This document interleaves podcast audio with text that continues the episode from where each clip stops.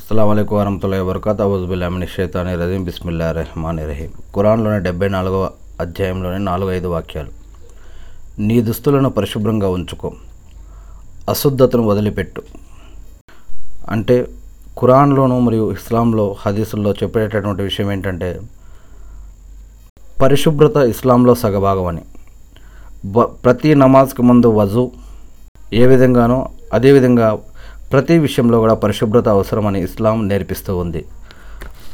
అన్నం నీళ్ళు బట్టలు శరీరం ఇల్లు పరిసరాలు వస్తువులు ఆహార పదార్థాలు ప్రతి విషయం గురించి కూడా. దాంట్లో నీట్నెస్ ఎలా ఉండాలి ఎందుకు ఉండాలి లేకపోతే ఏంటి ఇలాంటి అనేక విషయాల గురించి కురాన్ మరియు హదీసుల్లో అనేక విషయాలు చెప్పబడ్డాయి. వాటి గురించి మనం తెలుగు బుకారి యూట్యూబ్ ఛానల్లో కూడా చర్చించుకోవడం జరిగింది. అల్లా మనందరికీ ఇదాయత్ ప్రసాదించుగాక. ఆమె